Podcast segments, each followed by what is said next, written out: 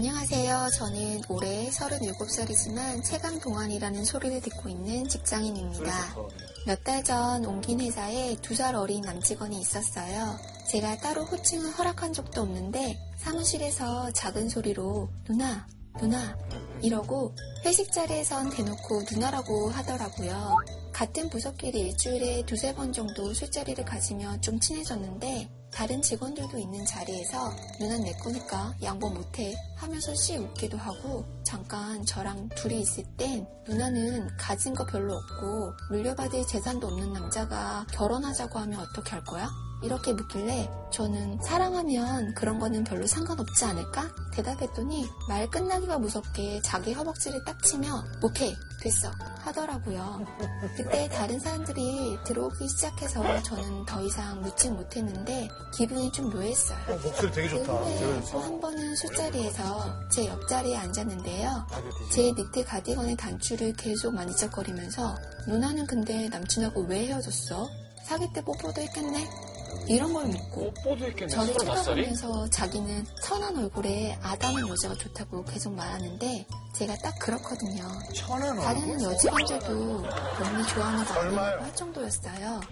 근데 그분은 늘 저랑 단둘이가 아닌 다른 직원들을 포함한 술자리를 만들었고 아리송한 말만 남길 뿐 적극적으로 표현을 하지 않았습니다. 그런데 어느 날 밤 9시가 좀 넘어서 전화가 왔는데 저희 집 근처라며 할 말이 있다는 거예요. 매번 진심 없이 장난만 치는 그분한테 저도 한번 튕겨보고 싶어서 무슨 할 말? 이렇게 물었더니 아니야 그냥 쉬어 하면서 전화를 끊더라고요. 그날 이후 전 더 애매해졌는데 여기서 중요한 건 제가 개인적인 사정으로 얼마 전 다른 회사로 이직을 해버렸고 그 후에는 한두 번의 형식적인 안부만 주고받고 있다는 겁니다. 근데 전 그 친구가 자꾸 생각나고 좋아하는 것 같은 감정이 들어요. 음. 그분 그린라이트 아니었을까요? 마지막에 울컥하는 것 같은데? 어.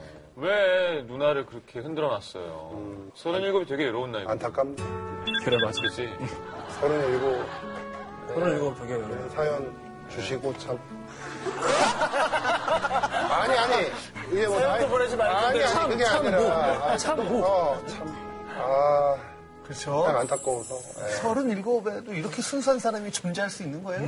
아니, 그런데 진짜 좋아했으면 회사가 바뀐 다음에 더 적극적으로 연락을 하지 않았을까요? 이제 그때부터 마음을 시작이죠. 아, 공격적으로. 그때부터 시작이지. 제가 아까 그 서두에 말씀드렸던 네. 제발 아우 막 이러지 마세요 이런 그냥 잊으세요 이런 전형적인 아, 왜요? 아니 확실히 있으니까 좋다. 근데, 이거 이런 모르는 날 아리송하잖아. 근데 확실히 저는 있으셔. 보니까 모든 행동들이 그냥 어떻게 보면 좀 수작, 조금 수작? 아, 수작 정도로밖에 안 보여요. 음, 여기에 진심이나 이런 게 전혀 개입이 돼 있지 않아 보이고 음. 왜냐하면 아까 말씀하신 것처럼 회사 옮겼으면 뭐 어디 아랍으로 가진 않았어요. 이 남자분이 그냥 두루두루 네. 이렇게 그냥 장난치고 가볍게 뭐 이상한테도 그러고 저상한테도 그러고 뭐 이런 것도 음. 좀 즐기고 이런 것 같아요. 저는 연세대 농구부와 생각이 다릅니다. 네. 어? 어쨌건 뭐 호감이 있었던 거고 고백을 하려고 했었던 거는 맞는 것 같아요. 물론 제가 공감합니다. 나이가 같으니까 뭘 시작하기도 두렵고 이제 기회가 많이 없으니까. 근데 그럴 때일수록 더 만나서 보고 해도 되는 것 같아요. 고민하다가 정말 더 똥되는 것 같아요. 그거 어떻게 해야 돼요 이분한테? 야 연락해갖고 야 누나. 자기가? 어. 지금 왜냐면 자기가 좋대잖아요. 저는 솔직히 제가 이런 말 할 자격이 있는지 모르겠지만 음. 이런 얘기를 드리고 싶어요 이분한테 이 남자가 하는 퍼포먼스를 본인이 해라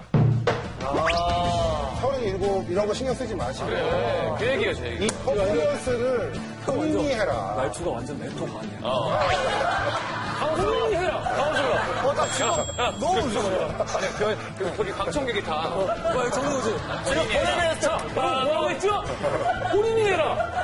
빠밤. 서정훈의 챕터 1. 본인이 해라. 어, 확신이 있으니까 좋네. 아니 그러니까 전 그랬으면 좋겠어요 그랬으면 그분이 좋겠다. 이 그거를 뭐 관리다 뭐 이렇게 생각하지 마시고 관리 네, 아니다. 창피한 거 이런 거 따지지 말고 그냥 이분한테도 자기가 들이댔다가 싫다 그러면 아예 그러고 쿨하게 들이댔다가 아 싫어요 아 그래요 그러고 쿨하게 서어요 음. 그냥 그래. 그럼 뭐 창피합니까 그래. 예. 음, 이 사람한테 연락 안 오는 게 더 창피해 나 안다. 그렇죠. 답이 나왔습니다. 예. 37이면 본인이 해라. 기다리지 마라, 수동적으로. 걔 마음이 뭐가 중요하냐. 맞아요. 네. 그러다 만나 결국은. 그럼. 그리고 또 지금 선하게 생기고 아담하고 목소리가 예쁘니까 아 그럼요. 최강동안이래잖아요. 근데 서장훈 씨가 하란 대로 하면 이분 목소리가 점점 바뀔 것 같아. 지금처럼 안 되고. 아 요걸 유지하면서 유지하- 반전 아, 이상 유지하는 반전 그렇죠. 저 마음에 안 들어요? 야, 그렇죠. 어우, 세상에. 이런 남자랑 결혼할 수 있어요? 왜? 나랑 결혼하려고? 뽀뽀 해봤어? 뽀뽀 빼고 다 해봤어? 아니 근데 음성이 좋다는 거는 굉장한 아우. 어드밴티지를 어마어마했죠. 갖고 어드밴티지를 갖고 있다는 얘기 아닙니까? 얼마든지 자신감 가지시고 내 삶의 모토는 본인이 해라. 해봐 그래서 반응이 없으면 말로. 네 우리 너공녀 노공녀? 너공녀는 뭐야? 서공녀 같은 거요? 너곡들 너곡들 근데 그러니까 아까 결혼 계속 하고 싶어 하는 여자 점수 매기고 뭐 그 정도까지는 아니지만 그렇게 좀 적극적일 필요가 그렇죠. 있다 이분이 네. 오히려 진짜 그렇게 되겠네. 아니 근데 원래 좀 능동적인 편이었어요 아니면 본인도 그러지 못하다가 어느 순간부터 이렇게 된 것 같아요 아니면 저는 고등학교 때까지는 상당히 좀 약간 어, 뭐라 그럴까 폐쇄적인 성격이었어요. 왜냐하면 이 사회에서는 소수에 드는 사람이거든요. 그렇죠. 완전 엘리트였으니까. 아니 음, 그 엘리트가 아니라 정확히. 신체적으로 아, 생물학적으로. 어, 선수적인 생물학적으로. 능력 말고. 예, 예. 아. 왜냐하면 고등학교 때까지는 제가 가장 어, 잘하는 성적이었다 하더라도 대중은 모르고 음. 네. 그럼 제가 우리 학교 앞에서 뭐 이렇게 왔다 갔다 하고 그러면 자꾸 막 시비가 붙는 거예요 음. 그 사람들이 뭐 여러 명이면 막 저때 더럽게까지 이렇게 얘기를 하잖아요 음. 근데 그런 얘기가 막 이렇게 싫고 이랬기 때문에 표현을 하고 음. 이런 성격이 아니었는데 대학을 들어오면서부터 어린데 너무 세상이 이렇게 달라졌어요 갑자기 유명해졌고 또 이성들도 그때는 이제 저희가 인기가 음. 관심을 많았으니까 보이니까. 관심을 보이고 막 이러니까 그런 과정을 겪고 난 다음부터 되게 많이 변했죠. 아주 능동적으로 변하고 음. 자신감도 많이 생기고. 네. 지금 뭐 천하의 남봉꾼인데요 뭐. 네네. 네, 네, 네, 네. 나도 그건 아니고요. 음. 왜 그렇게 얘기하셨어요? 그냥 지금 자유로운 영혼을 뜻하는 근데 지금은 남봉꾼이 되잖아요. 아 그럼요 법적으로 나온 문제가 없고. 하지만 아니, 도덕적으로도 마음이 근데 이제 그거까지는 오픈하지 않고 음. 좀 제가 꼭 어, 여기다 간직하고 있겠습니다. 그거에 대한 생각. 음. 그래도 대한민국에서 최고로 많이 넣은 사람이라는 걸 계속 유지. 아 그럼요. 음. 뭘 넣던 하여튼 많이 넣었죠. 어쨌든 바로 최다 득점 기록자니까 무지하게 넣으신 거예요. 그 점수를. 아우 꼴부심. 엄청나죠. 자, 깔끔하게 정리가 됐습니다. 본인이 해라. 야 좋은데요 네.